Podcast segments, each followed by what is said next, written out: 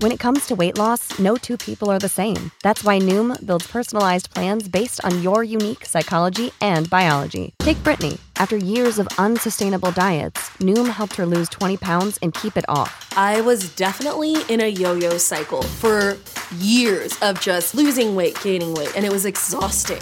And Stephanie. She's a former D1 athlete who knew she couldn't outtrain her diet, and she lost 38 pounds. My relationship to food before Noom was never consistent. And Evan, he can't stand salads, but he still lost 50 pounds with Noom. I never really was a salad guy. That's just not who I am. Even through the pickiness, Noom taught me that building better habits builds a healthier lifestyle. I'm not doing this to get to a number, I'm doing this to feel better. Get your personalized plan today at Noom.com. Real Noom users compensated to provide their story. In four weeks, the typical Noom user can expect to lose one to two pounds per week. Individual results may vary.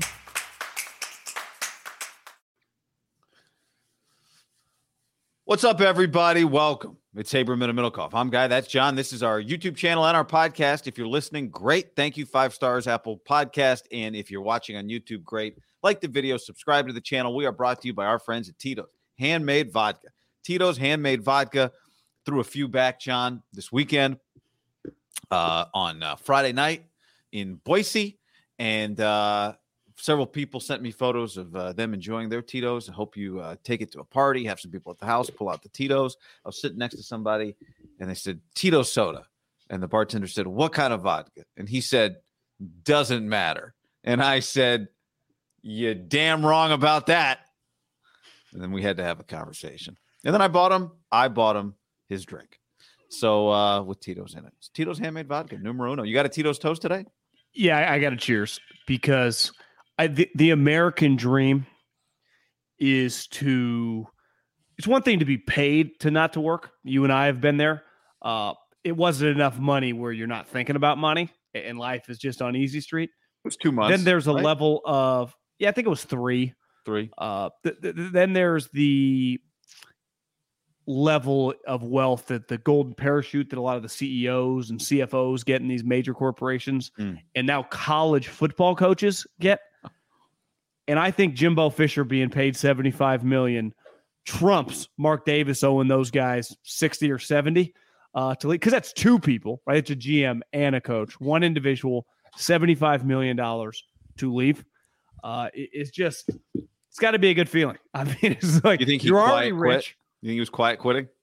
No, I think he tried. I, I from home? I, I, I think he tried, but uh, quiet quitting's been happening well before it became fun on social media. People have been doing that, know, you know, right. since society's been going on. But so Including football. props coaches. to. Uh, I just can't imagine one thing if I loved my school and I was had unlimited money to like pitch in a couple million, but like get to the 15, 20 million dollars to help out to get a guy to leave. Like I just yeah, I'm just gonna kind of pay attention to other schools for a little bit.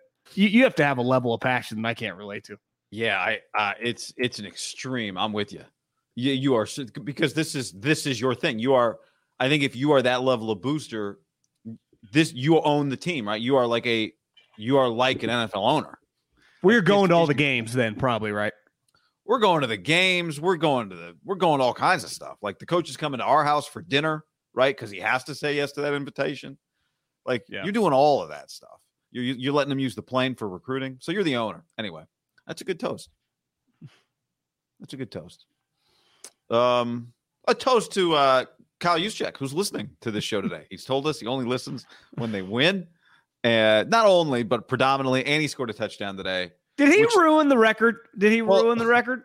it forced him and McCaffrey to keep playing. Like he, when it was like everyone's out but Christian, it's like no, use in there too. In a 30 point game.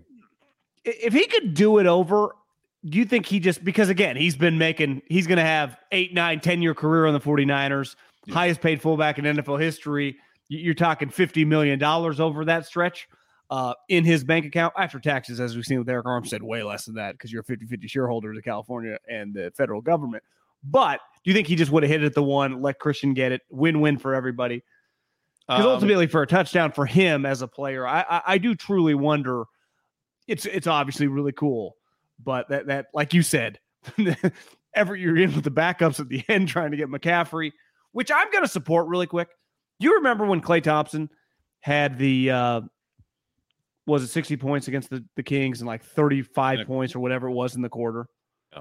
I do remember. And Steve Kerr did not Bobby let him play the It was against. they didn't let him play they didn't let him play the fourth quarter. yeah. and it's always like a running discussion of like when there's a line it it's this is sports you know like this is sports like do you th- there's a level of doing things in a lot of other industries but i texted you i texted some other people like ah it's kind of bush league this is football and and, and while it's a it's a it's a stat and a record Stat that we all heard unlike of a month basketball, ago. it doesn't matter, but it's more that you've come this far, 18 straight games. It'll probably never be broken. And it's just a cool thing. Like it's been a running thing with the 49ers now for a while. I, I don't think, while it's very risky at the end, like it's this is football. Like Bush League is to like sue a guy No, it's just to put him out of business because you don't like him. I, I I would not. To me, uh, someone thinking it's bush league, I would tell them that's a But Bush opinion. Bush League, I don't But- Bush League is even too strong of a word, but just unneeded, just who cares? Yeah, well, I would say it's you used uh, to me, risky. I would use the word you use, which is it was risky. Like it's very easy. I'm watching that thing thinking the Niners are just beat the Jags 34 to 3. They got a chance to make it 40, but it's 34 to 3. They feel amazing. They feel like they are back. They are a championship. It is it was just a bad dream those last three. Well, the ass kicking of the day by a mile so far, right? And if McCaffrey gets hurt trying to break this record, it will wipe all of that out, right? Like that's what I was thinking those last two minutes on that last drive. So it was risky. I'm, I don't think it was Bush League. I think it was risky. Here's the thing: after I was texting you, and I'm like, I don't like this. The well, because they had the game of the day so far, correct? Game, Like they're back, yeah. I mean, Houston, Houston beating Cincinnati. but but but he but they bear they they walk off field goal. It's a big moment for them. The Niners had like, hey motherfuckers, remember us? Like we're not dead yet. Yeah, yeah, yeah. Um, but they kept. Uh, here's what I will say about that, John. They kept cutting to the sideline. All the players were really into it. They cut to, um, Purdy and Kittle, and you can see Purdy's got his helmet in his hand. Go back and watch the end of the game. Purdy's got his helmet in his watching. hand, and he's got not you, just other people, and he and he and he's holding the helmet to his ear so he can hear the play call. And he hear he hears the play call, and he turns to something to Kittle, and you can see Kittle goes, "Oh, like that." and it was like a like an end around to me. It was like a flip reverse to McCaffrey. Uh, then they cut back to Deebo, and Deebo's like cheering it on. Then they cut back to like the players. Like that is one thing I will say: the players did want, they cared, they were into it. So I think you can, you know, you you got to. go. don't. with- I, I'm not. I'm not holding this on juice for scoring. You got to score when you score. Touchdowns Oh, are hard to come by, especially as a fullback. Yeah. Here's what I will say. I just looked. Uh, it probably doesn't include today. Juice. This is his 11th year in the league. Um, he had 15. I think that's his 16th career touchdown. Like at the end of the day, What's the difference my 15 guess 16? is he, if he were here right now, he'd pretend that he felt bad about it, but he doesn't feel bad about it. That'd be my no, you just don't. You you Don't like you said. I mean, it's he's almost averaging a touchdown a season. They're hard to come by at that position, no matter who you are. So yeah, it's he's had some years where the fucking quarterback, you know, couldn't hit him when he's wide open if his life depended on it. So you get open like that right around the end zone. It's not his problem that Christian could punch it in earlier. Somebody said Juice might have a contract incentive for touchdowns. I doubt it.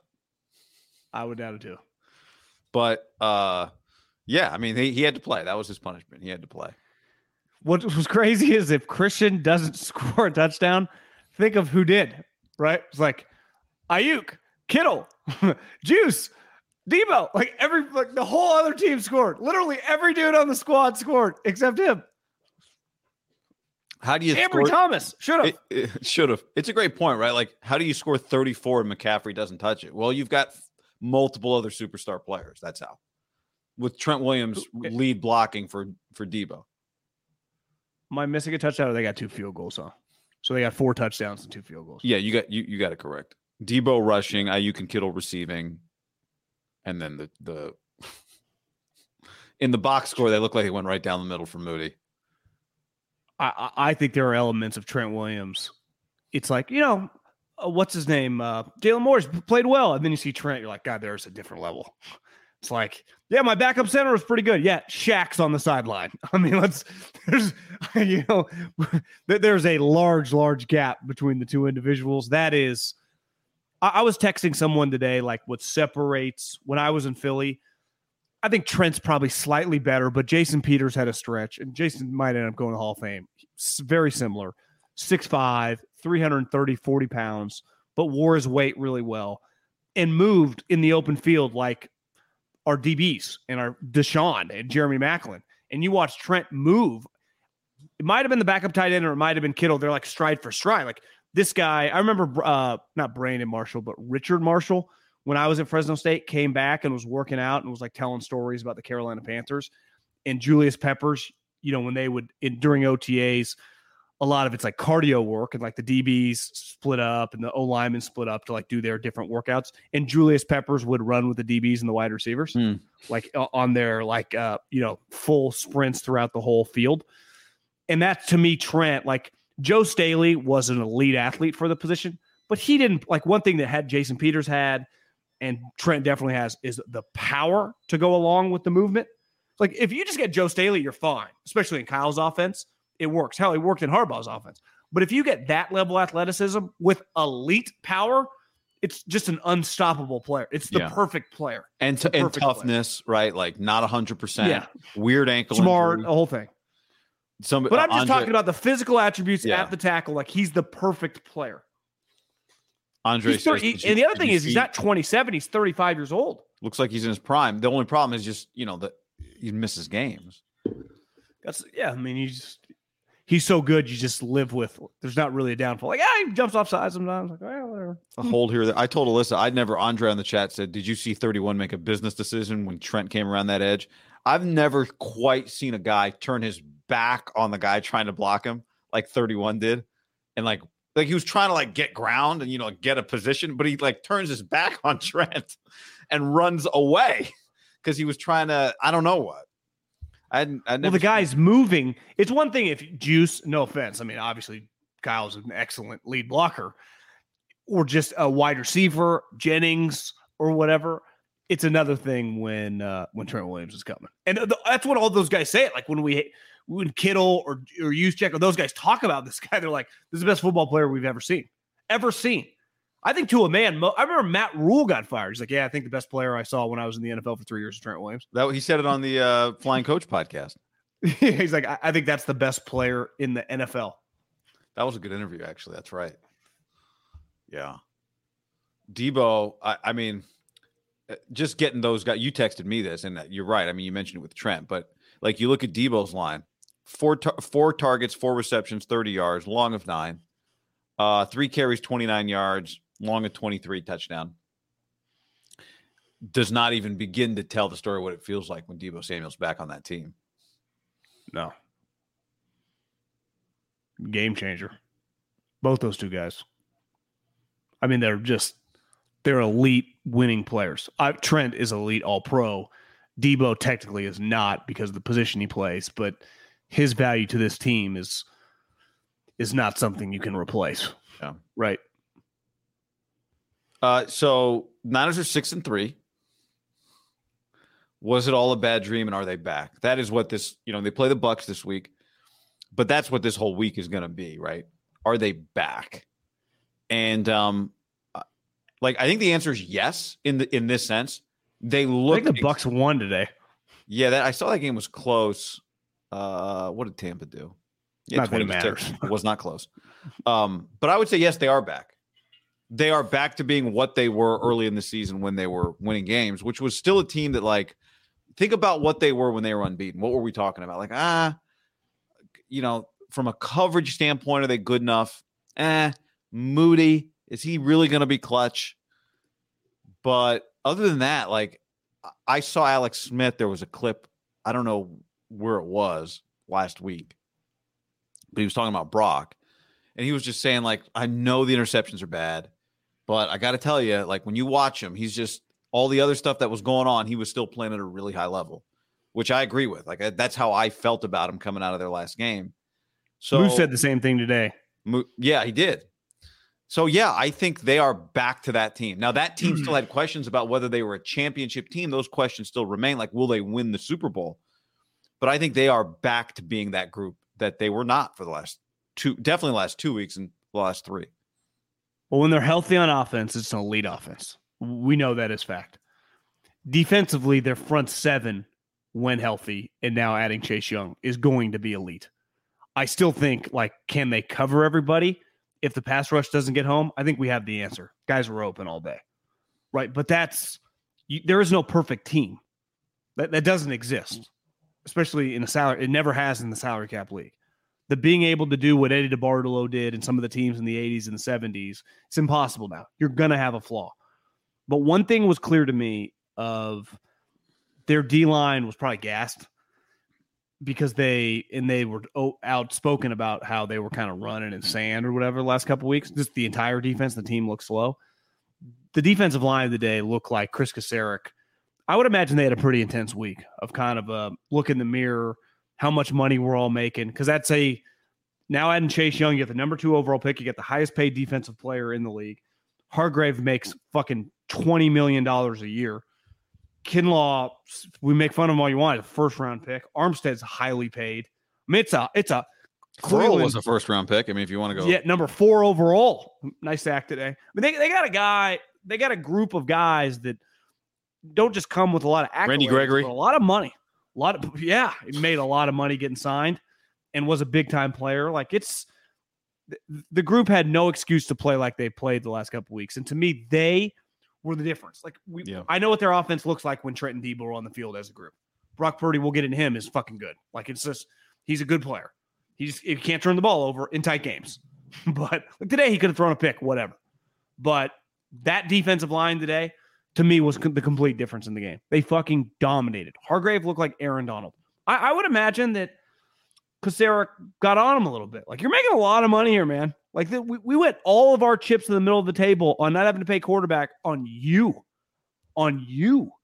And people are like getting shoved around a little bit. And today he came out dominated from the jump. And listen, I mean, he, just he looked just like Aaron like Donald. My hands, your hands, and I'm pushing you back into your quarterback every play. You could give me all the stats on the pressures. Lynch can tell everybody he looks normal.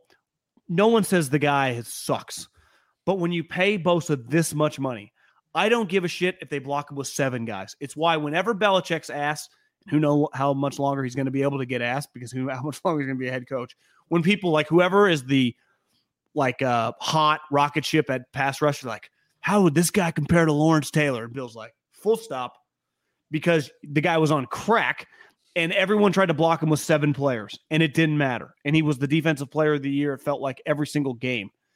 And to me, Bosa, it's like you just have to make shit happen. I don't care what they're throwing at you. And maybe now you add some help, it becomes a little easier. But he looked today like that's why he was everywhere, flying around. He looked like he was at a different pace. Well, forced and fumble. maybe it's as simple as Chase Young. Yeah. I don't know. Maybe it is. I, the forced fumble was him and Chase, which was did cool. he not feel at a different pace to you? He, I mean, he was there faster, and I don't remember watching him thinking he looks bad. That because you're right. Like that's not how it looked so far this season. It didn't bad, but it just wasn't quite popping in the way that you're used to it popping, in the way it should pop for the amount of money he's making. That's how it should pop today. Forced fumble, forced interception, one and a half sacks, fumble recovery.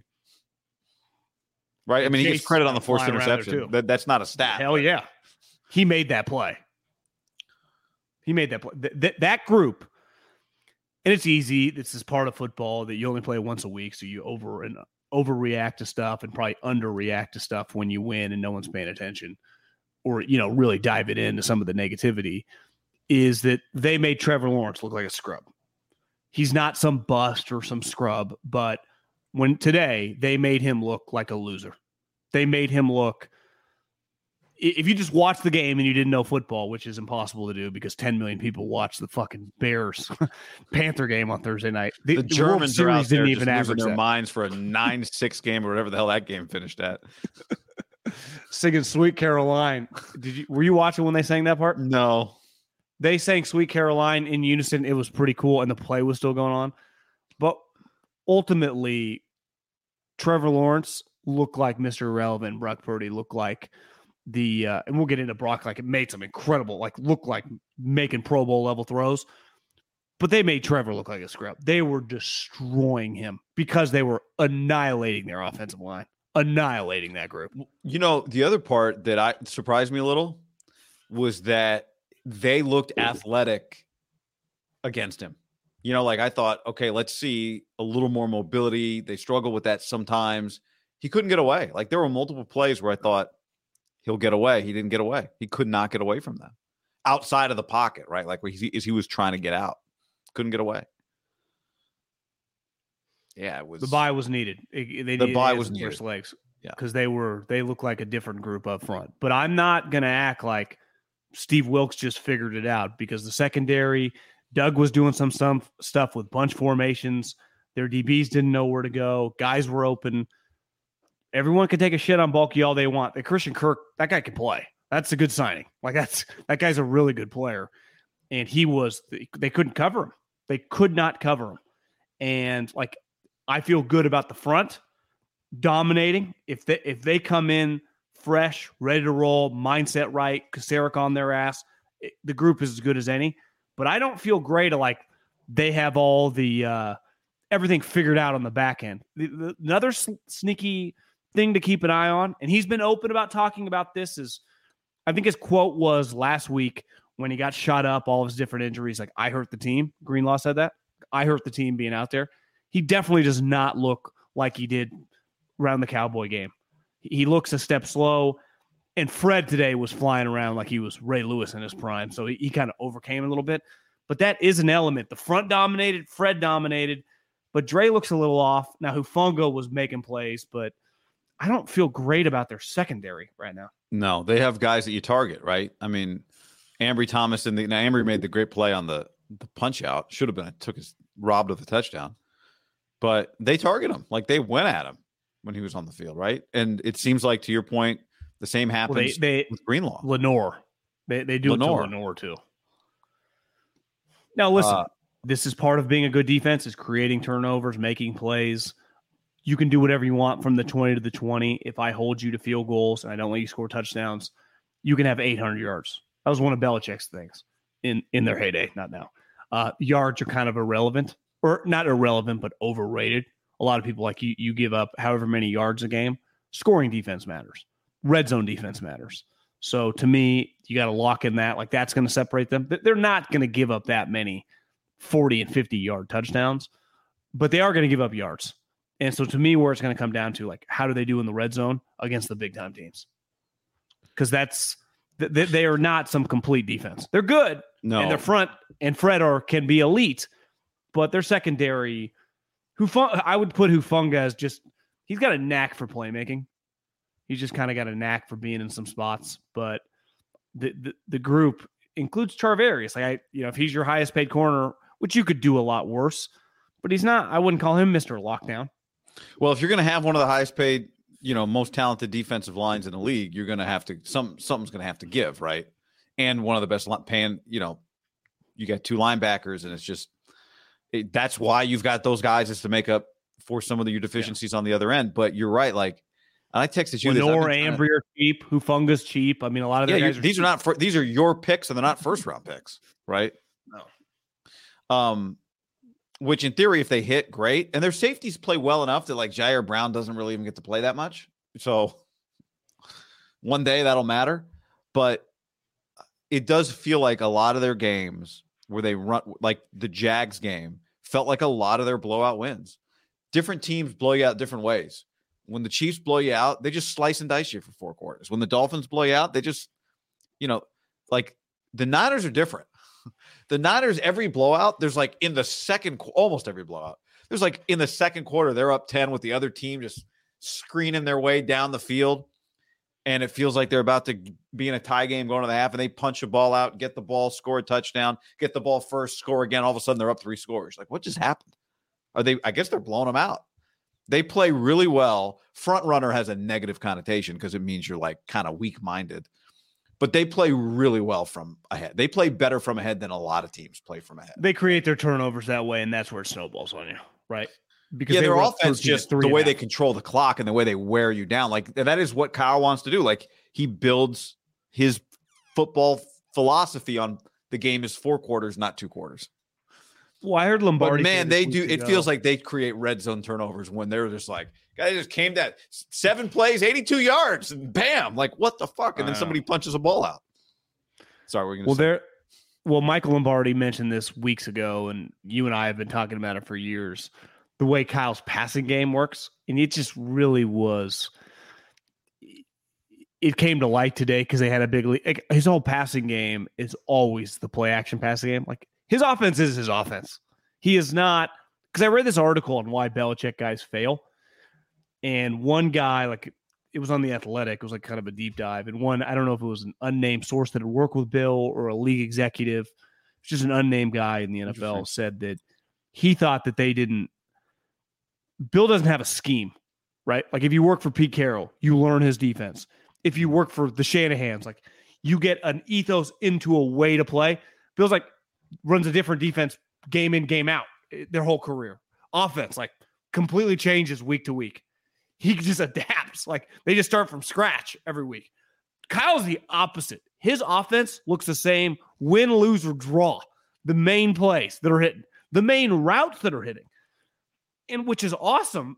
Sometimes I'm watching today, like, can they expand a little bit? It's not going to happen during the season if the more and more comfortable he gets with Brock, because that is somewhat of a downfall of theirs is like they their passing game is very predicated on play action boot movement stuff. I know he had the one touchdown, which was fucking awesome to Kittle, which was inside the pocket, but a lot of their passes happen on the corners of the tackles or outside. Yeah. Just the nature of his game. And it works. I mean, it's it's not like we're only in year two of this. We're in many years. The family business has been doing this for 30. So it's I'm not acting like this offense doesn't work because you're does. asking does it need to evolve a little bit? It's very specific though. Very. In a pass happy league. I just wonder if you can add m- meshes to this stuff. I don't know. I'm not i'm not pretending to know more offensive football than kyle but like it, it just feels is that going to be their downfall? Because he just he, he's going to do it no matter what. Like he's going and, and you see it today with deebo and trent when they have their full arsenal, his plays work a lot better. Right when Christian's got a little more pep to his step, yeah. Well, that's in there. Shit what's works. his advantage? what's his advantage over the like you? To your point, Players. like you, yeah, you have Kyle Shanahan. You don't want somebody else to walk to another team. Like I got the Kyle Shanahan, and then just immediately become little Kyle Shanahan, right? Like the Dolphins, the Texans. He the, runs the, the, Packers, same plays most weeks. Like, wait, can we? But his thing is like, yeah, but I got McCaffrey and Deebo. Like I can, which he does. Like McDaniel's the one that it feels like God, he can really do it that way. But if you gave Bobby, well, what does he have? Offense, He's got Waddle and Tyreek Hill, right? like LaFleur, who does what? What does he have? Not a whole lot of anything, and he's losing every week. Now that he lost Rodgers, so it's just. I, feel like I'm being negative. I'm not trying to be. No, I know. We, my, I know. My overall point. My overall point is it's just something to keep an eye on against yeah. in these big spots. Sometimes because when they're healthy, offensively, they, they dominate. Uh, but I don't want to be negative. Like, no, no, but it's I not really even. But it's not that. even negative. We're this is we're just this is it's all part of the whole thing. It's fun. Yeah, Prize Picks is where it's at. Prize Picks, America's number one fantasy sports app with more than five million users. I've been using it and telling you about it for months. It's the most fun and exciting way to get in on the action while you watch your favorite sports and players. We're not going to talk about my Ohtani less season long pick quite yet on his home run total. You just pick more or less of two or more player stats for a shot to win up to 100 times your cash. For example, this week on Prize Picks, you can go Anthony Edwards more than 29 points, and Nikola Jokic more than 10 rebounds. Playoff time's the time to join because star players mean more on prize picks. Keep an eye out for the starred players on the board, and you could receive a 10% payout boost if they're in your winning lineup. So right now, download the Prize Picks app and use the code HAM50 for a first deposit match of up to $100. Prize Picks, code HAM50 First deposit match up to 100 bucks. Prize picks, pick more, pick less. It's that easy. Butcherbox.com slash ham and another special deal. Free for a year. You get salmon, chicken breast, or steak tips in every order for a year, plus an additional 20 bucks off right now at butcherbox.com slash ham. Been telling you about it for years.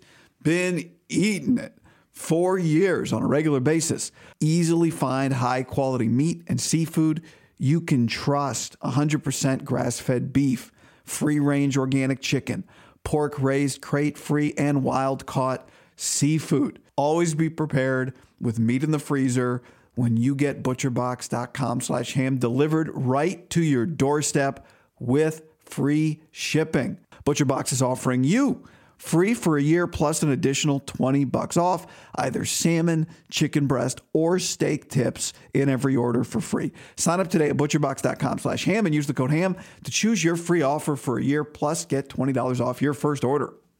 What's up, everybody? It's your old friend John Middlekauff. I'm here to tell you about our friends at Game Time. Here's what I need you to do go to your smartphone, download a little app called Game Time. Baseball season's in full swing. Oracle Park. Been there a million times. Never doesn't live up to the hype.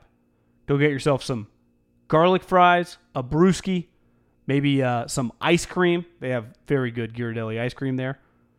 And when you do that, promo code HAM. So download the Game Time app. Your first pair of tickets, promo code HAM, H A M, save $20. The A's only going to be in the Bay Area for the rest of this season. You probably can basically go for free. Just buy a pair of tickets to any baseball game. They also have comedy shows if you want to check one of those out or concerts. Game Time app, promo code HAM, save yourself $20. We don't even need a thank you. Just hammer that promo code. When you need mealtime inspiration, it's worth shopping Kroger, where you'll find over 30,000 mouthwatering choices that excite your inner foodie. And no matter what tasty choice you make, you'll enjoy our everyday low prices, plus extra ways to save, like digital coupons worth over $600 each week. You can also save up to $1 off per gallon at the pump with fuel points. More savings and more inspiring flavors make shopping Kroger worth it every time. Kroger, fresh for everyone. Fuel restrictions apply. Um, let's talk about Brock. You want to talk about Brock? It's fucking awesome today. Yeah, it was one of his best games. It was one of his best games in a win. I mean, from a yard it statistically, it was one of his best games. It also looked like one of his best games. Let's start it with um before we like really dive in. Let's just answer this question from if I can find it here. Brian asked uh in a super chat, what was better today, Brock's first or his second touchdown? I haven't seen shit like that in years. So Brock's first touchdown was rolling left, first first and 10 at the 13 yard line, throwing it into a crowd perfectly. Aiyuk goes up and gets it, two arms up, touchdown. Okay, pretty good. The second touchdown was the Kittle touchdown, right? Pumps, dude's in his face, throws again, cannot follow through drops it in the bucket. Kittle's gone. I thought that, I, I mean, it's tough because the first one felt kind of crazy.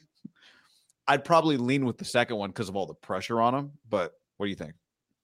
I think it's the best throw of his career to Kittle. When you factor in the muddled pocket, muddied pocket, when you factor in the pump fake that almost runs into another player, when you factor in the, the pump fake to then just release it, the location, in one-on-one coverage on the outside. Did you notice Kyle going Lane Shanahan right behind him, or, or Lane Kiffin like did a big pump fake? No. It was fucking sweet. To me, there's an element. Listen, the first touchdown, everyone's like, "Oh, it's lucky." Well, if Mahomes or Josh Allen did that, everyone would be tickling their taint. So it's like, yeah, it was. there's an element of making sweet plays to because I saw all the Ohio State guys making fun of the Michigan guy for crying. It's like when Urban Meyer used to do this shit, you guys all got on your knees and gave him a reach around. Now you guys are making fun of this. Like you guys are all biased on this. It's a fun Hold on, but it deserved to be made fun of. But okay, I kind of enjoyed the, the the skeptical of it. But my point is, it's very independent on where you're from on that one. Yeah. Right when Ohio State, when Urban had that one dude who was like beating his wife, everyone's like, due process, the due process of this. And it's just, it's just, that's oh, how college sports It's hilarious. It's, it, you know, yes, I agree. So what I'm saying about the first play is that's something if Josh Allen and Lamar does, like that is why those guys are elite. But Brock's like, did he even know where he was going? I don't know. Does Mahomes know where it's going sometimes? Little element of luck there, 100%. Very cool. The outcome was awesome. He, even he kind of laughed. Probably should have done that. The second play, like that, that's elite quarterbacking play. I, I, I think that's, I, I do think that's the best throw of his career when you just factor in clearly a schemed up play, one on one coverage, Whitey pump, because they were trying to get him open down the seam. Like that was a scheme play. The other thing that stood out to me on that play, if I assume I'm correct on this scheme play, those are the ones that the Niners for about six years never hit. That was Yeah. harder to hit than a lot of the ones that are truly wide open. That that was a tough play, but they never hit that play. They never hit that play. And I'm telling you, when you go back and watch it, you'll see Kyle behind because that was the guy they were going to. That's why I use pump faking. It was a specific scheme. When I nitpick Kyle's passing game for not having some Andy Reid elements to it, I will give him 1 million percent of the credit on every single week being able to scheme multiple plays that are at minimum 50 yard plays, let alone touchdowns if they work. Touchdowns. Yeah. I don't even know if you can always say that with Andy. I mean, this, I, I've been watching football for 30 years. He is on average minimum one play a week and sometimes multiple where it's like, if you just hit the guy, touchdown Yes. touchdown. There was a play where he hit Kittle early in the game that Kittle took it. That was like they missed that play, not not the touchdown, but you know the one I'm talking about where he kind of looped it to him. And mm-hmm. Kittle almost dragged a couple guys into the end zone. I think he got taken down to like the ten or the eight, but just hit the ones you're supposed to hit, and then if you make those plays. Let's face it, if you just watch that game, if I told any team in the NFL they had just drafted this guy in the top 10 and that's what the guy looked like, you'd be like, we got a fucking star player. No question. player. I was thinking about that today, just looking at you know some of the stuff that CJ Stroud's doing. Let me tell you what I loved about the first throw because it was, it was I it was Mahomey, which is also risky. Like Mahomes does risky stuff, and why is he Mahomes? Because it works. He does it, and it works more than it doesn't work. What I loved about the throw was a that he made it first and foremost. Second, that he just to make that individual play shows guts. But third, I think it kind of shows he's what we already I think knew about him was that he's very unfazed by the interceptions that he's thrown in crunch time in the last two games they've played, right? Like Brock is kind of like Kyle in the sense that Brock is going to play in the same way that Kyle coaches, which is I'm going to do what I think is best. My confidence comes from me. It doesn't come from I don't care what anybody says about me on a radio show or a TV show or a podcast or social media or the questions you ask me in a press conference have no bearing on how I you're not going to get me to change because I'm afraid or I'm under pressure, external pressure, or any of that stuff. I think it's got to be one of the things Kyle really likes about him. I think it's one of the big tests that any quarterback goes through. Do you get beaten down by your failure? Do you get gun shy because of the interceptions or the hits that you take? Like it is such a fundamental part of the sport. People are going to hit you and they're going to take the ball from you. And when they take the ball from you, you're going to get a lot of criticism. What do you do when that happens? And Brock hasn't changed a freaking thing. So even though I, I'm like, I love the throw. It was also like, is that the throw you want to make on first and 10 in the red zone? But whatever, he made it. And he has shown an ability. And he had a few, he had one tipped in the last game over the middle. He has shown a really, I think, impressive ability to layer the ball over like linebackers. This was a different throw, but it was kind of the same deal. My arm is not strength that's going to get the ball there, it's my accuracy and my touch. And he consistently has shown accuracy and touch when he's got defenders in front of receivers. That is pretty elite. And that was really elite. Like all I know at the end of it was he tried something kind of crazy and it worked. It worked. And what have we been talking about for years with this team? They're, they don't have quarterbacks that can make anything crazy happen, right? They they all have to operate. What did Kyle scheme up for me? Was he open? Did I hit him? And you know, they got beaten the Super Bowl by a guy who was able to make a play beyond what Andy Reid told Pat to do. And that is ultimately part of what the Niners need. They need a quarterback that can make some risky plays. They just they need it.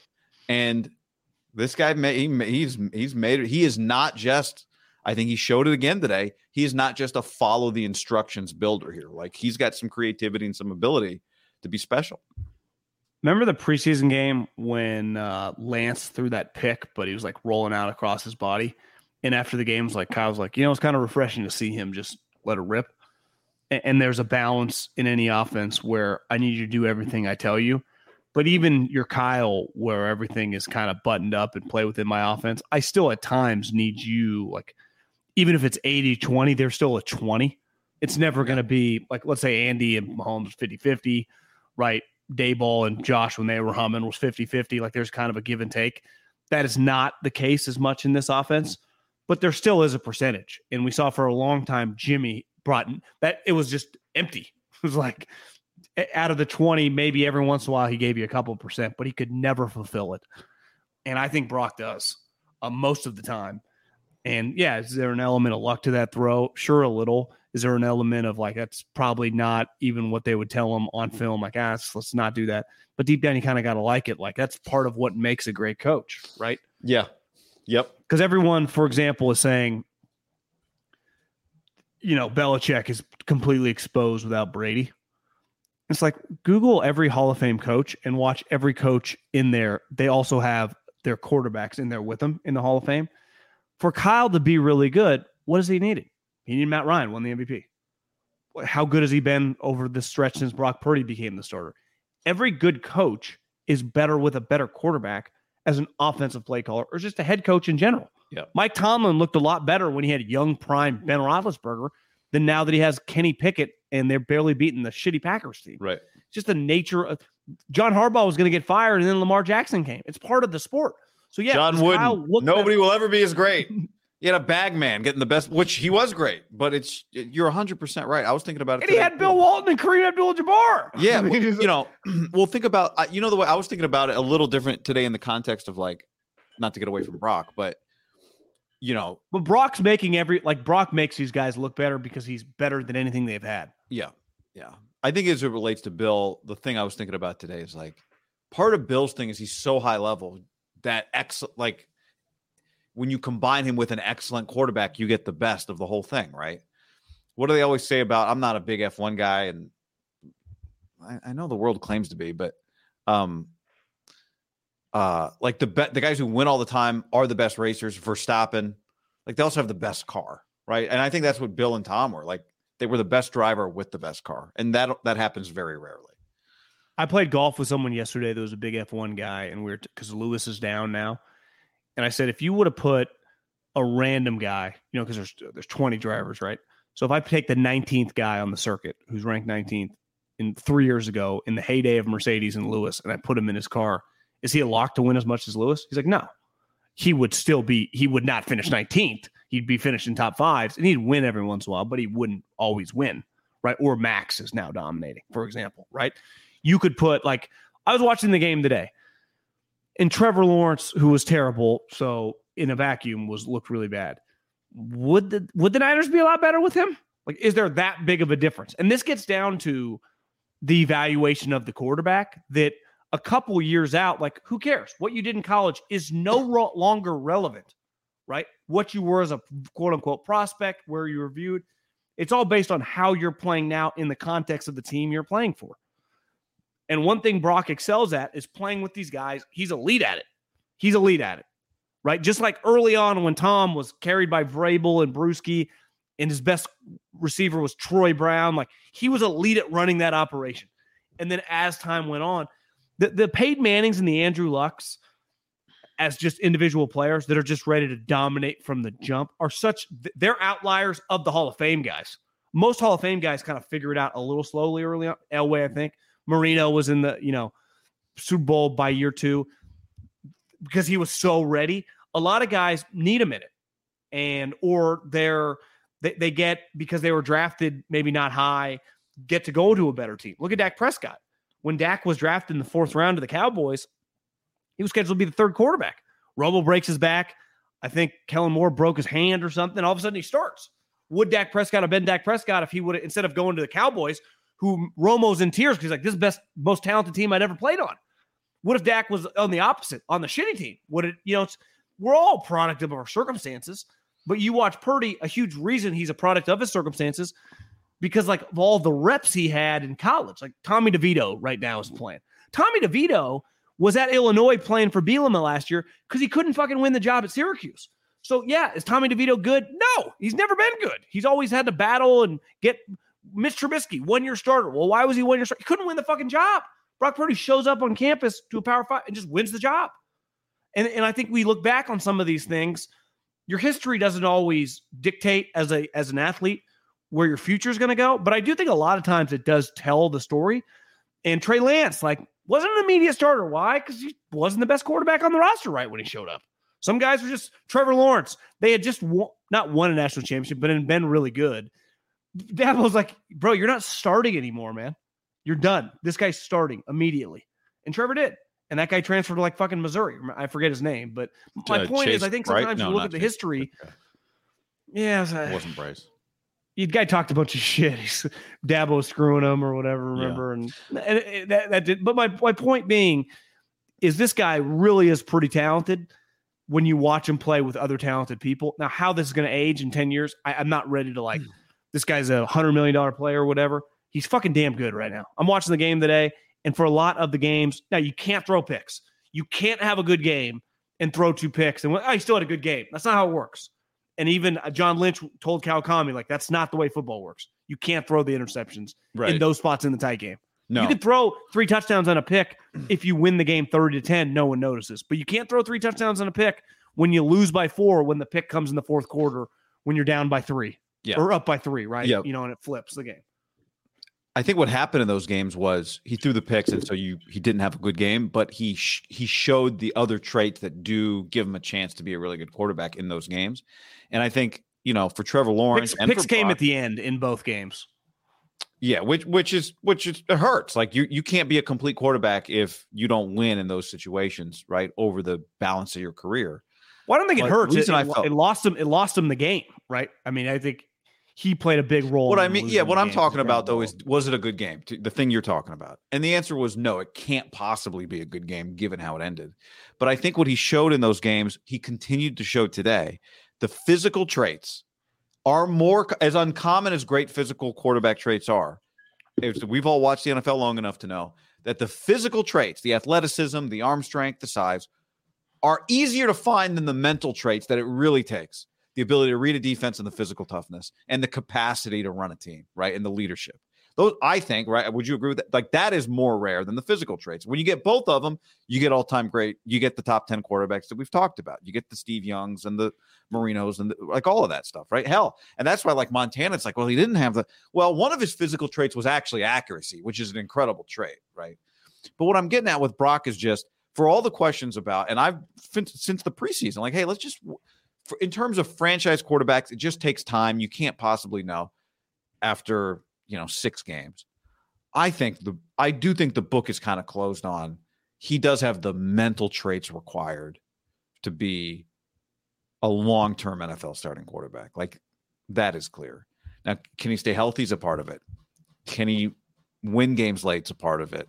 Do they win and like keep getting good play? Like all these other things factor in, but man, he just continues to operate at incredible mental speeds. I think it's just, and then on top of it, he like he's kind of he's not kind of he's more athletic.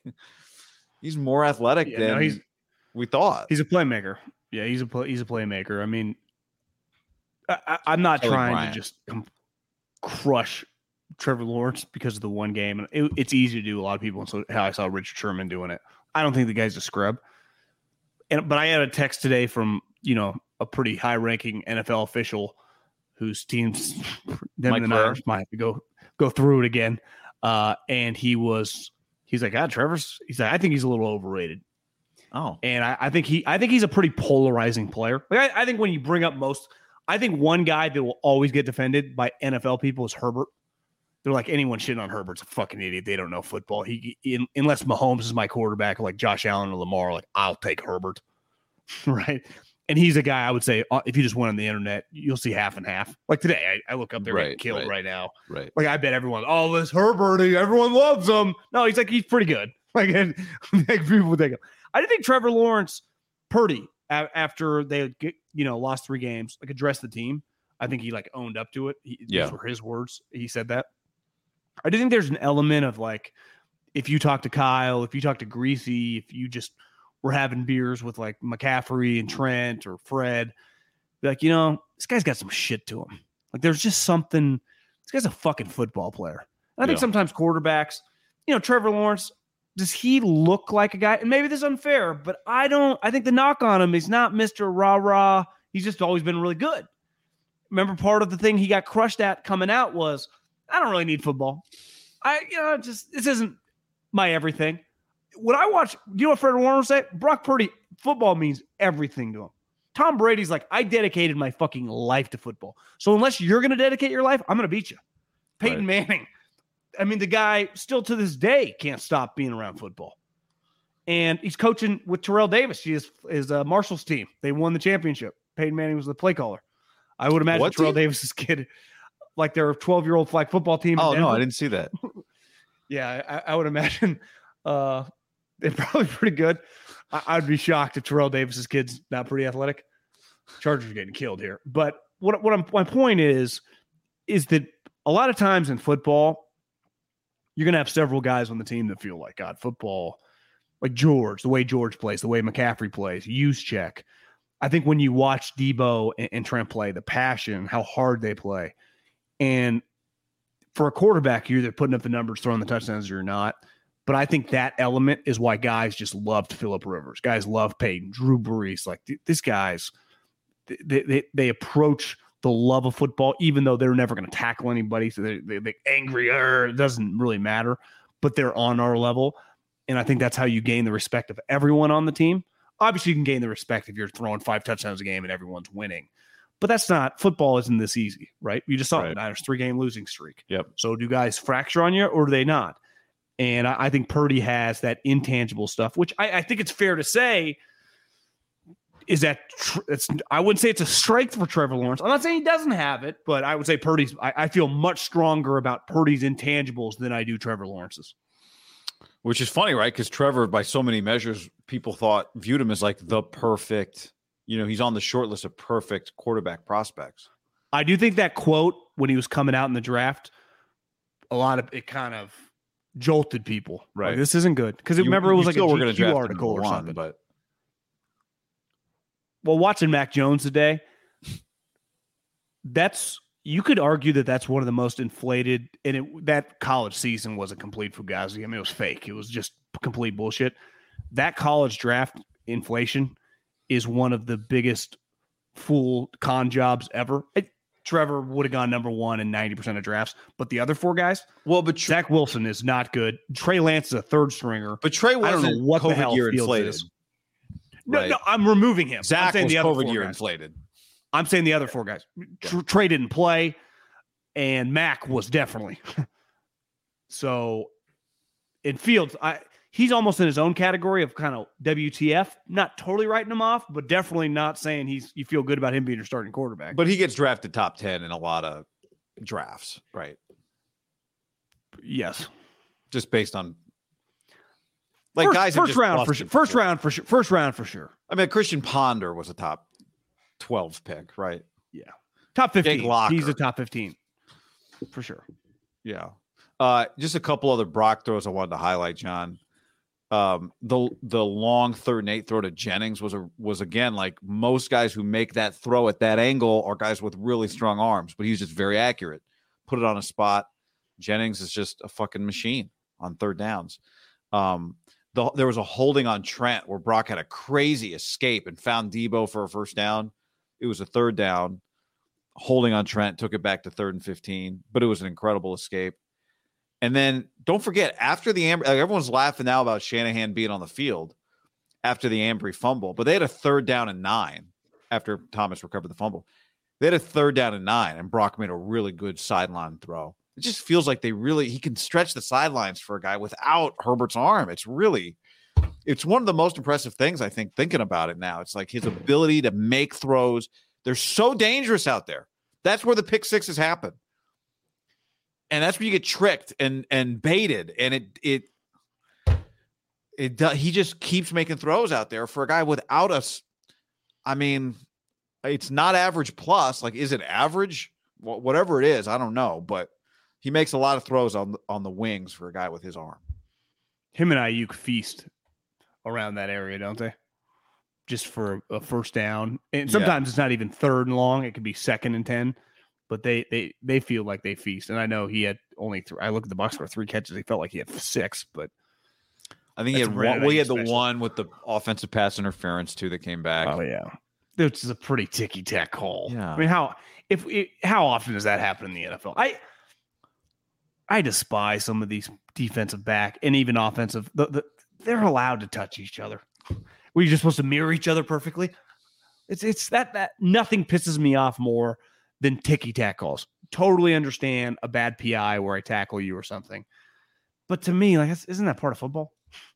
Isn't that part of football? That Is that really what we're emphasizing here? I don't even, John. I feel like you hardly see that called except like ball is in the air. If people missed it, it's not worth revisiting it. But um, I don't really see. But there was another play on Ward where he kind of ran into yeah, that was Ridley. Like, yeah, what that are was doing? call. Ridley kind of was just like missed the weight room or something and got maybe was a little off balance or something.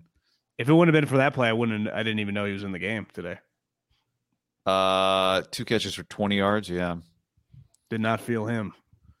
Well, uh, you for a game that had a lot of concern coming in, CJ Beathard and Sam Darnold both played in the game, so that, that gives you an idea what happened. I, I don't understand, and this happened last week when uh, Ferguson caught the ball at the quarter inch line and was down. If you're trying to score a touchdown and McCaffrey's, and I don't care if it's a two yard out, so you break at the line, don't you cheat a little bit? Like, hey Sam, I'm going to break this off a yard into the end zone, and then I'm going to cut run down the end zone. Oh, I'm going to be into the end zone instead of just hug the line. yeah. I mean, that's I always think Walsh's thing. Is like. Walsh's thing was always like, if it's 12 yards and an inch, you, I, I don't care. Like, especially on a team where YAC is a part of it, right? Like on a YAC team, it's okay. But that's the be- break. I'm talking about the bre- the Oh, broken that- record play I with hate, I hate I, I play. think I hate that, like that angle throw at the. It's a really tough throw, and it wasn't, you know. Would you have ran a pass play for him? I would have at least put him in the backfield as opposed to like just lining him up one on one, and the DB knows. I would have put him in the backfield, and then you can run him out. You can fit, you know, you can do all kinds of stuff. Uh, I think it's easier to to flex him out wide. Assuming uh, does every Jags player know the record? Do you think they all know what's going on or no? I don't, uh, I don't know, but he was getting fed on that drive. Like the coach knew because I saw Kyle say something to him after the game, and it looked like Doug was like, "No, I knew what." Like Doug was like, "I knew what you were doing." It was like what the interaction looked like. Like it was cool. You know, I okay. No, I know that Doug probably knows. So my point being, uh, like he tell the like middle linebacker is he thinking? like, "Hey guys, the they're middle linebacker McCaffrey thinking here." They're trying to get him a record. Uh, so I, I think key to 23? actually. Like th- at some point the coaches on the first play of that drive, they don't know it. But as it's unfolding, like guys, they are sticking with McCaffrey. Right? Everyone uh, it's oh. all subs. Well, so so exactly. So a run play is more than likely at the eight yard line going to be very difficult to get in, right? Yeah. Yeah. If they all know, and it, and it's going to be a run play, I would imagine, which they ran a a pitch, a sweep, something in space, let him make some move. So then you're gonna okay, we're gonna throw him the ball. But if I'm just throwing him a wheel route, you can cheat that too, and they can approach it just like a run play where it's going to be basically impossible. So really, the only way to get him in a chance to be one on one would be a pass play or him throwing the pass. So I, I would have just gone pass, probably starting second down. Does flex him out, maybe run count him. for the record though? What? You saying McCaffrey throwing the pass? Does that count for the record if he had thrown a pass? Well, do you think it would? I don't think so. I thought it was touchdown scored. Scrimmage So touchdown. he has to score the touchdown. I think, yeah, yeah. Although that would be okay, then okay, then no passing. ju- But to me, then I'm throwing it to him in the slot I or hadn't thought of outside. Then all yeah, all you're right. I mean, you make a good case. Like you just there's one way to guarantee you get them one on one, and that's If the way you know it's coming, it's really hard to run a run play. yeah. It has to go ten yards. My argument would not be necessarily a run play. It's just if you put him in the backfield, Juice is got at the one yard line. In Juice's defense, he got crushed on I'm play. dead. So he deserved that touchdown. If uh, my point is just if you put him somewhere near the backfield, you've got 53 yards of field to work with, you know, width of the field. You got the whole then they don't know where he's going. But you could have just lined just like a diamond formation, throw him a screen, put three guys in front of him, and just yeah, try and get him into the end zone. But uh, it- it's one of those that it's it's hard. I mean, it's, there's a it is a unique record. While while I agree, no one ever would have talk about it unless it gets thrown in front of your face. But once you start seeing it and you start thinking about it, and then you start realizing you're right. it, it is pretty special c- category. I, It I is. don't think it's just some throwaway because Maria's like, why are they trying to do this? And then by the end, she's like, why aren't the Jags just letting him score? I'm like, well, th- this record, I- I just don't think you ever break it. It's one of those where that's just probably not getting broken, right? Yeah, It's just No, not. I, don't. I don't care who you are.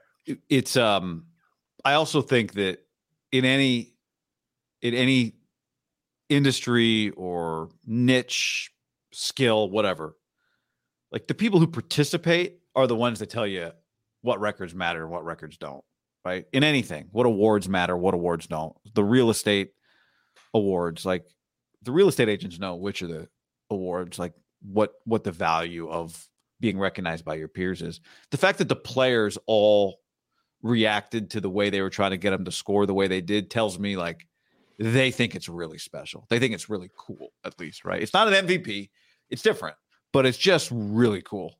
Like they all know how hard it is to score touchdowns, and it's really cool. You So, remember I- when I I, get think. Devin Devin Booker scored 71 and they held the 71 piece of paper in the whole all the Suns. This is like several Yeah. years ago. And they had lost, I think, that night. And everyone's like, this is so stupid. Because in the NBA, a lot of guys could score 50, 60 points and a lot, it's just irrelevant. I think what makes the record and this individual is the majority of those touchdowns and his impact on this team have been unlike many things I've ever seen. Yeah. So part of it is the impact that he's had for the squad. Because if you think about it, who was celebrating him on the sideline all the star players that have benefited from him being traded for. Yeah. I, I, I- do think in football, in that situation, it is very difficult to force feed a running back. It'd been easy if he had played receiver. I mean, it's, it, it, now he can, but it's it's some of those touches happen on that final drive in spots where he just wasn't going to be able to gain like more than five yards. If he ran over seven guys, he was still going to get tackled. Uh, so check this out. When when when Brock uh when Brock can I find um so when Brock threw that first touchdown pass, I got a text from a former NFL quarterback, and he said, "Was that was that a birdie or a bogey throw? The touchdown to Aiyuk?" And I said, "What do you think?" He said, "I asked you first. I said, "I think it's a birdie." Well, he thought it was a bogey. He was kind of messing around. Uh, he just sent me since we're doing the show right now. I, I'm not looking at Twitter. He just sent me this. Kyle Shanahan described Brock Purdy's first. This is from Maiocco. His first touchdown pass is quote one of the worst decisions he's made since he's been here. uh, Well, do you think, you know, back to his interceptions? Because today, again, he's over 11 yards a pass. And that's the thing, you know, Kurt Warner, a little like the college analogy of people supporting Urban or, or Harbaugh, is clearly biased. You know, Her- Warner's an Arizona guy. He knows Purdy. They're, they're Yeah, yeah, boys. yeah. I, I I think they're both, you know, religion's a huge, I, I think they're very close. And I never, you've always had the thing, and I, I'm in complete agreement. Like, I, I never have an issue with someone's wife or mom or brother spouting off. Like, yeah, they, they, they're biased in this situation. They support whoever, whether they're on the right side or the wrong side. Who gives a fuck? I, I, we would be the same for your child or your father. That's who you should support. It's called fucking having a family and having some goddamn loyalty. But if I am two under going into hole 16 and then I bogey triple triple, did I have a good round? I was two under going to 16 and then I go bogey triple triple. Like I, I was playing the best golf of my life, but I end up shooting 77. Like I was, I was thinking in my head, I might shoot Yeah. 69 I know.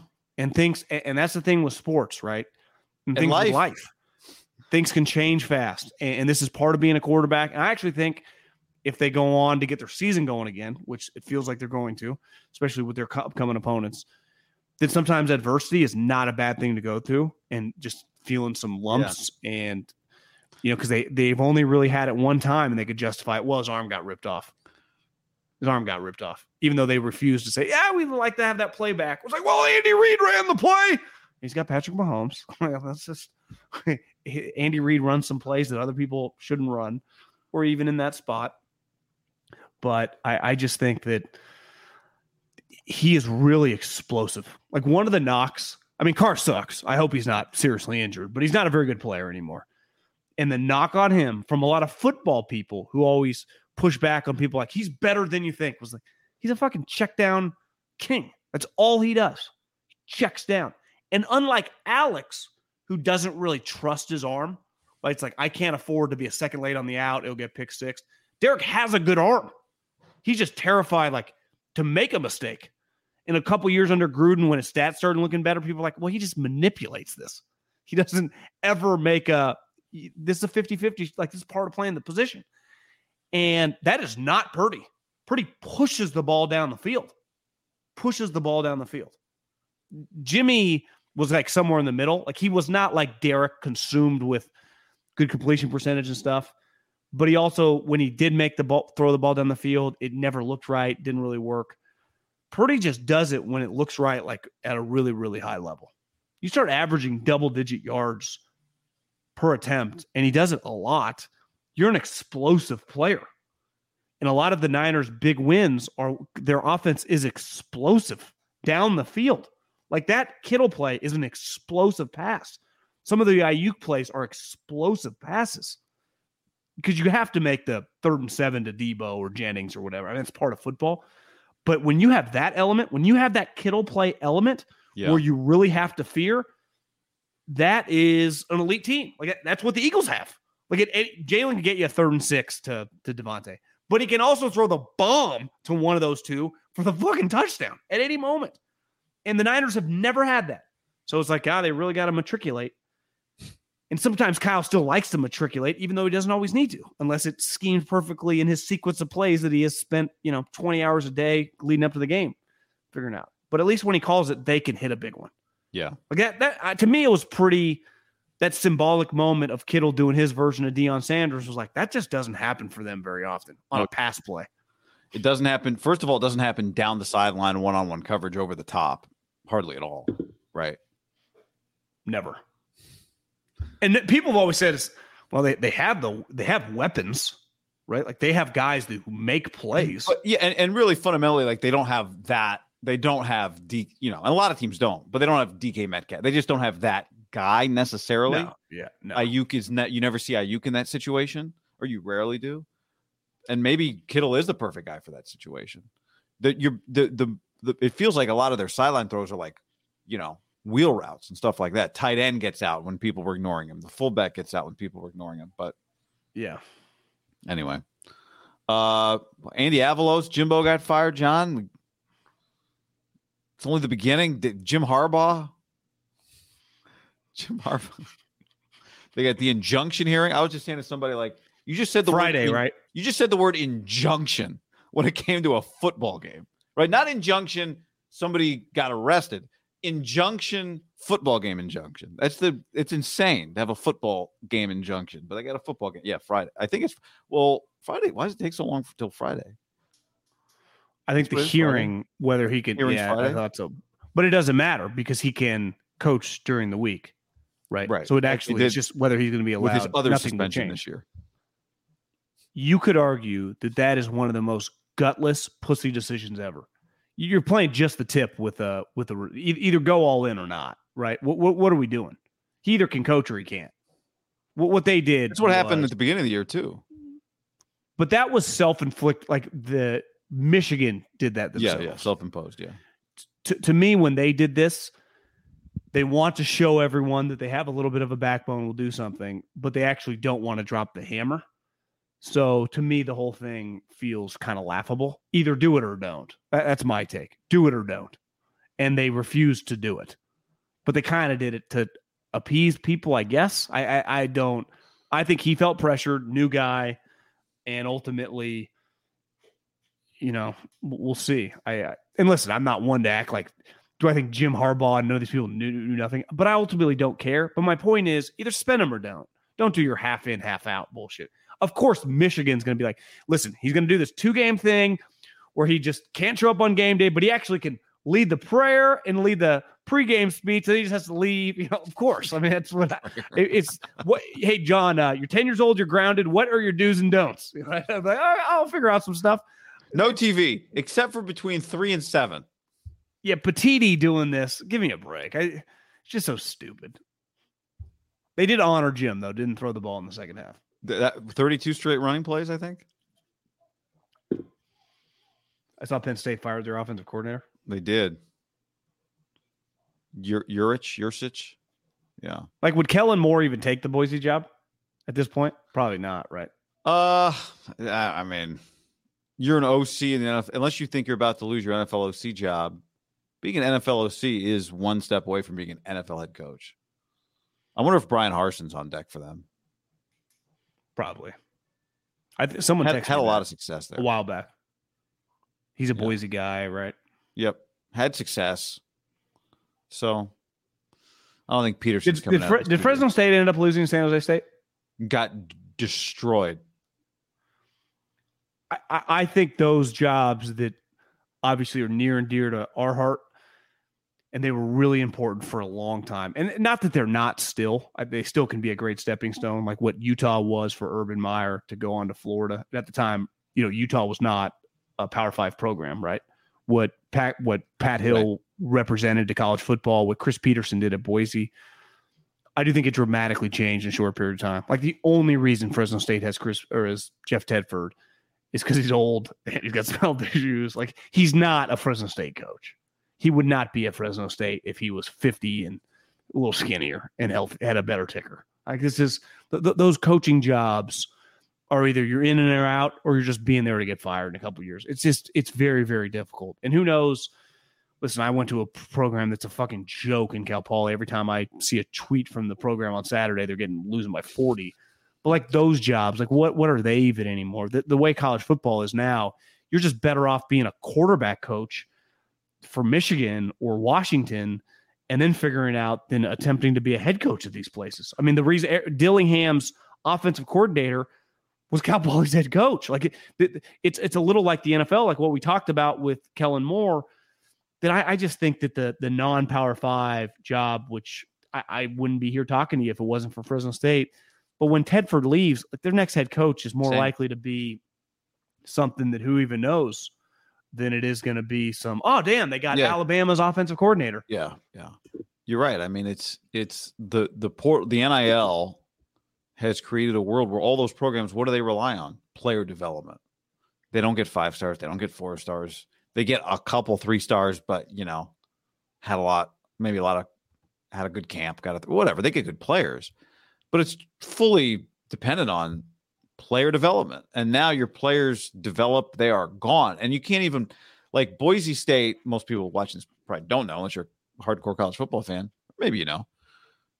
They had they got a guy on their team who's a stud. Went in the portal last Sunday. He's going to go to a like a power. He's going to a Power Five program. He's a big time receiver. Um. So how do you combat that, right? Like you think about any group of five program that you've been aware of the last 20 years produces NFL players because they stay there.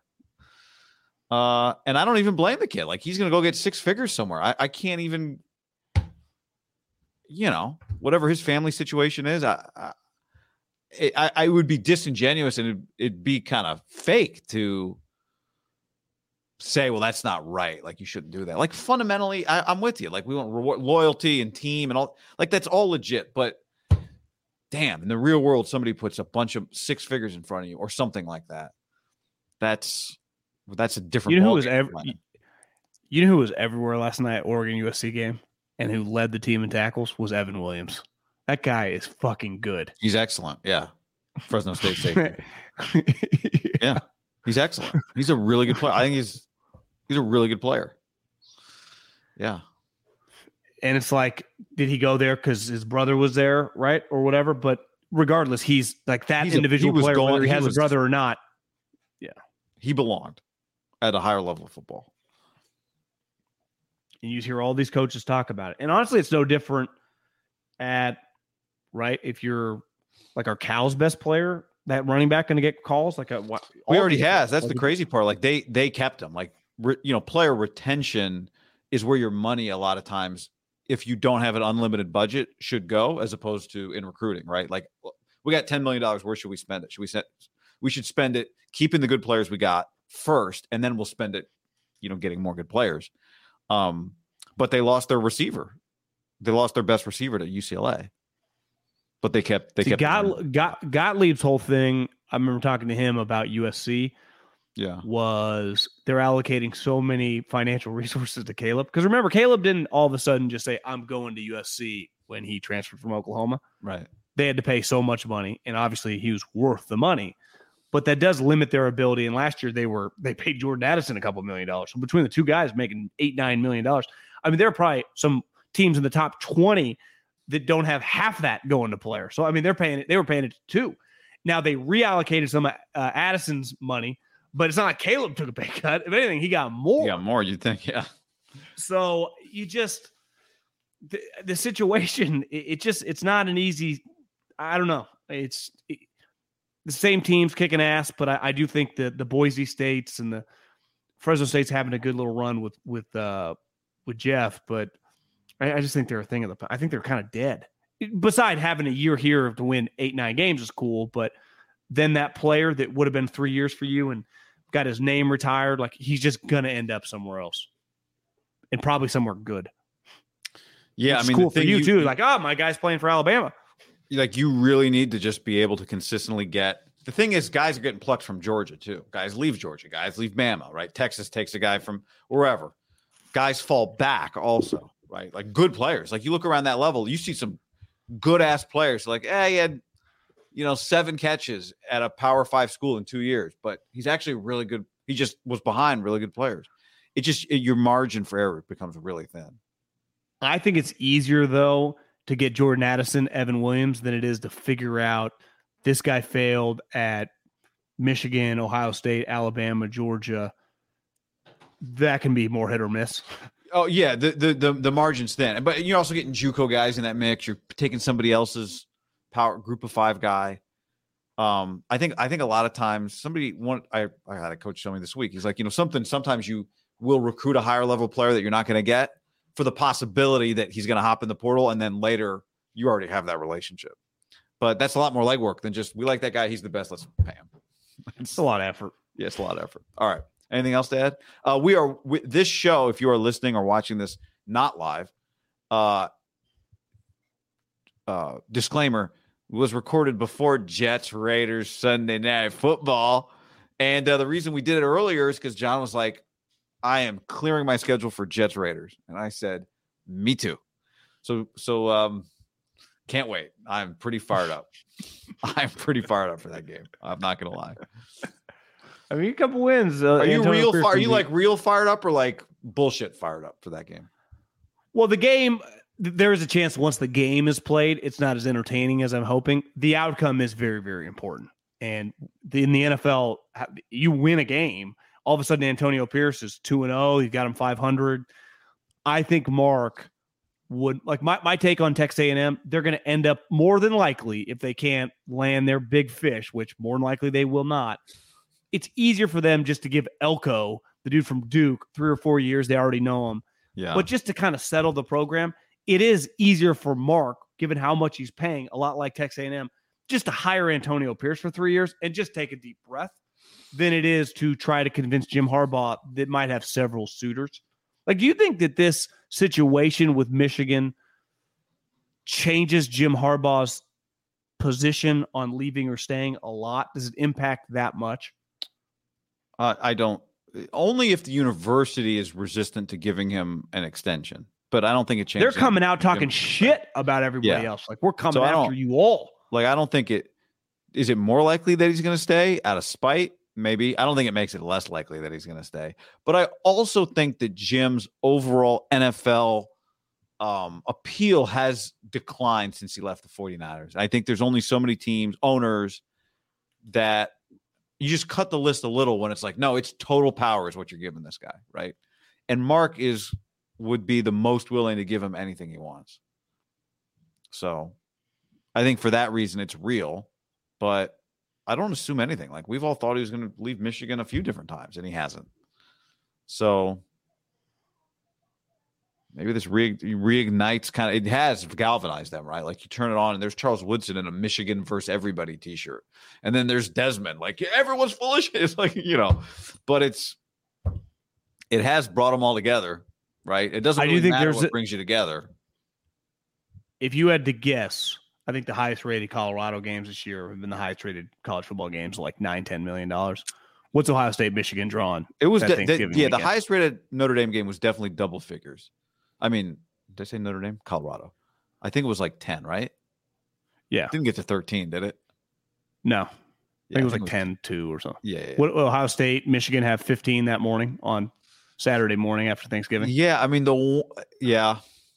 The the Colorado thing is so unique. Like the Deion thing, like it's just There are like three million people who don't watch football watch this game. Like they are not football people, just watch this game. You know, that's the thing that Colorado has. But you got to think that they could get 13 million to watch Michigan, Ohio State, which anyway,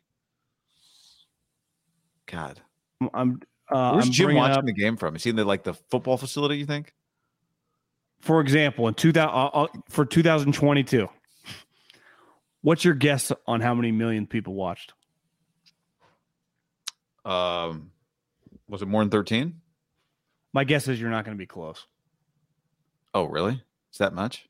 Like 20? 17 million. Yeah. 17 million. God, okay. And it, it, it was the highest rated college football game in a decade. So this one has to be bigger than last year, given this scandal, right? Because scandal just draw moves the needle. Yeah, so 20. Double. Well, that that Now, one what time was clear. that? Was that was that a big noon kick last time? It, it it always is. Has it always been? Yeah, I mean since Fox has had the Big Yeah, yeah, yeah. That's clearly I would say Michigan Ohio State is the biggest game. Feels like the SEC, like their game, like their conference is more important, but that is the biggest game of the year. Clearly, I mean, based on the numbers.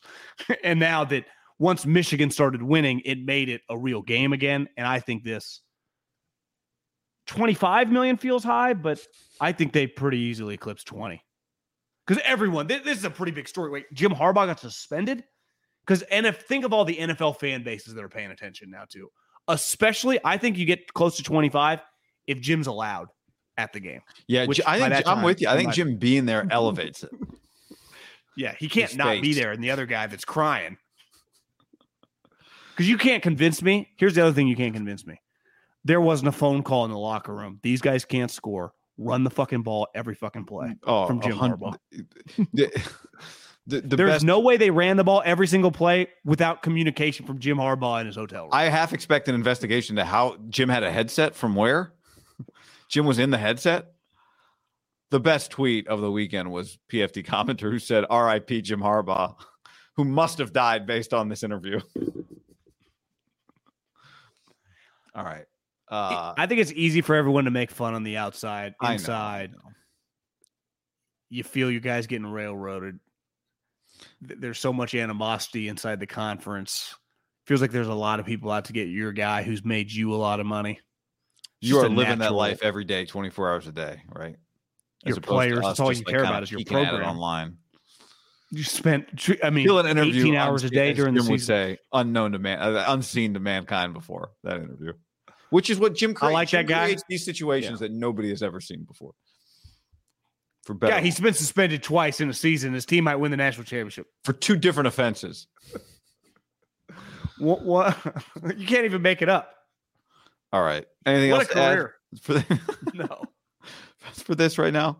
Uh, let's see what's going on. Like things we don't know yet. You know, Seahawks game that's going on right now. But Lions Chargers getting good. nine nine. Cow- Yeah. Cowboys, the Giants, they are getting smoked. Seattle's in a little trouble. They just tied it at nine. All right. Uh, Kyler's back. N- N- Niners have no excuse to not win the division. Like if that's your high end, like you, you got to anything else but a division championship is a major letdown. This isn't playoffs or bust. This is division or bust. I would add to that, like your high end and your low end is so like Seattle's low end is so much lower than the Niners' low end, right? Even the Niners without their dudes still are in position to win games, like against good teams. So, Very weird to see Pete with a hat. When does this guy ever wear a hat? is he wearing a hat? Yeah. Bad hair day, maybe. Needs a cut. All right. On that note, Later. later, everybody. Without the ones like you, who work tirelessly to keep things running, everything would suddenly stop. Hospitals, factories, schools, and power plants, they all depend on you. No matter the weather, emergency, or time of day, you're the ones who get it done. At Grainger, we're here for you with professional grade industrial supplies. Count on real time product availability and fast delivery. Call clickgrainger.com or just stop by. Grainger for the ones who get it done.